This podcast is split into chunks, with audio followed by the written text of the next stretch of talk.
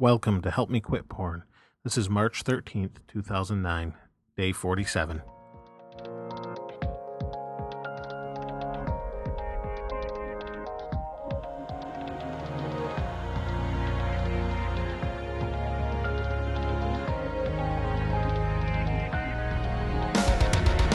This is not your typical podcast. It's primarily about me and ridding myself of the porn in my life for good. If I can help you along the way, then so be it. But please join me on this adventure of ridding the porn in our lives for good.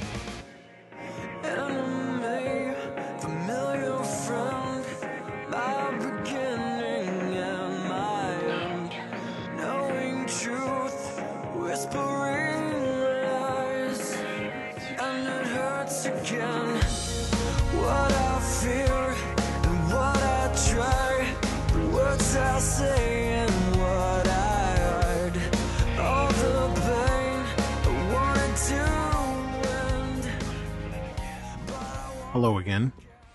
I hope you're doing well. I am. I'm still porn free.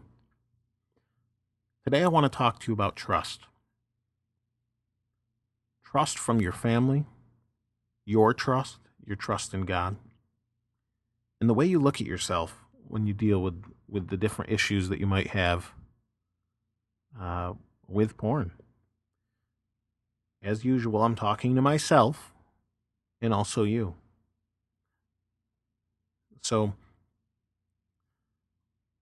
what I'm, what I wanted to talk to you about is regarding,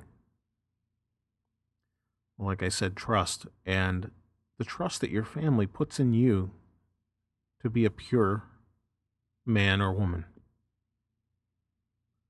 God desires all of us to be pure. It's that simple. Be holy, for I am holy. That's what ultimately we need to do. Outside of all the earthly things and all the worldly goods, we need to be holy and have our focus on God. I know my wife and my children, while they will someday, expect or think of, or, or hopefully think of me as a godly man. To be godly is to be holy. And you can't be holy if you're lusting after women and porn all the time. And the reason I say that separately is, I can look at porn and not lust, but I can lust for looking at porn. I know that sounds a little complicated and, and diluted, but that's true. Neither one of those things brings any good to your soul, to your heart, to your mind. Those images are burned in your mind for many times years. For seventeen years, I've had a problem with porn. And for seventeen years, I've remembered some of that porn that I've seen when I was thirteen and fourteen years old. And unfortunately, I can't get that out of my mind. Only God could really erase that from my mind. And um, I don't want you to have to face the same thing. I don't want anybody to have to face the same thing. I believe that through my struggle, God can help me stand out to teach others to deal with not looking or looking at porn. Trust me, after seventeen years of looking at this stuff, it's not a good thing. It's brought no good. All it's done is brought desire and expectation that I shouldn't have. And it's made me unholy. So the reason I bring up trust is I really feel strongly that in order to be fully trusted, you should be pure and holy.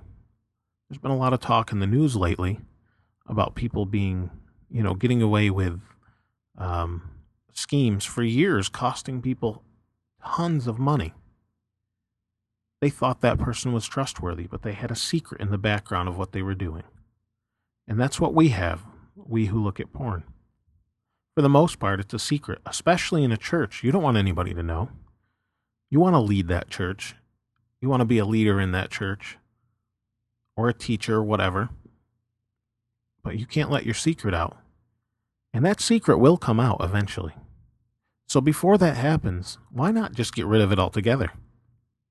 So that you may be fully trustworthy before God. you know, I've only been porn free for, I don't know, thirty days or something around that. That's not a long time when you consider, I know people that haven't looked at porn in ten years, or maybe glanced at it and said, you know what, I'm not going to live that type of life.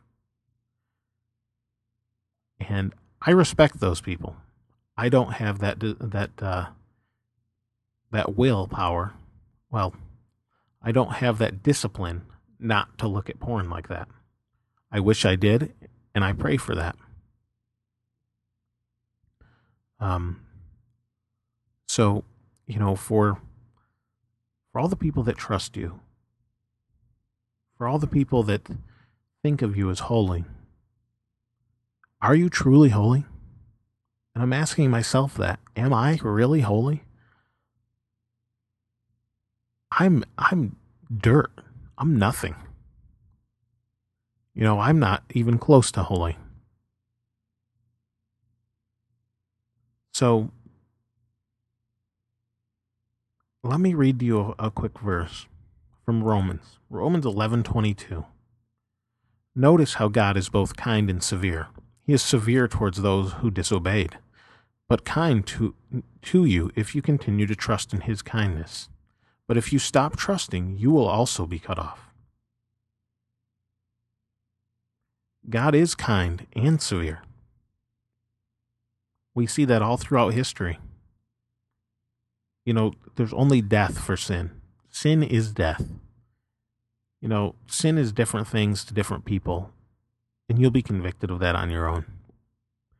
For me, this is the number one thing in my life I'm dealing with right now, sin-wise, is getting rid of the porn in my life for good. I hope you can do the same. And I really hope that we can all be pure and holy. Let's say a quick prayer. Lord, we thank you for today. We thank you for all the things you've given us in this world. And Lord, we've, with all of those things, comes sin as well, that the world injects into it. We ask, Lord, that we could turn our eyes when we need to turn our eyes, that we could walk away when we need to walk away, and that you would give us the discipline and the desire and the heart change to want what is good, to want what is pure and holy. Help us to trust you for that. Help us to trust in you for everything, so that we may be trusted fully by everyone that we know. We ask that you would continually guide us in our walk with you, in helping us to stray away from the pornography, from the lust in our life.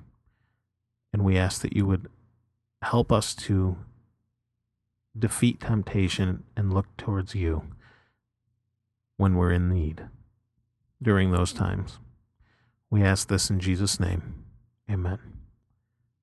If you care to talk to me about any of this, and you just need someone anonymously to talk to, email me at help me quit porn at gmail dot com. I'd be happy to talk to you, and we'll be happy to uh, anonymously talk back and forth and see what it's what's going on in your life. Again, help me quit porn at gmail dot com. I'll see you next time.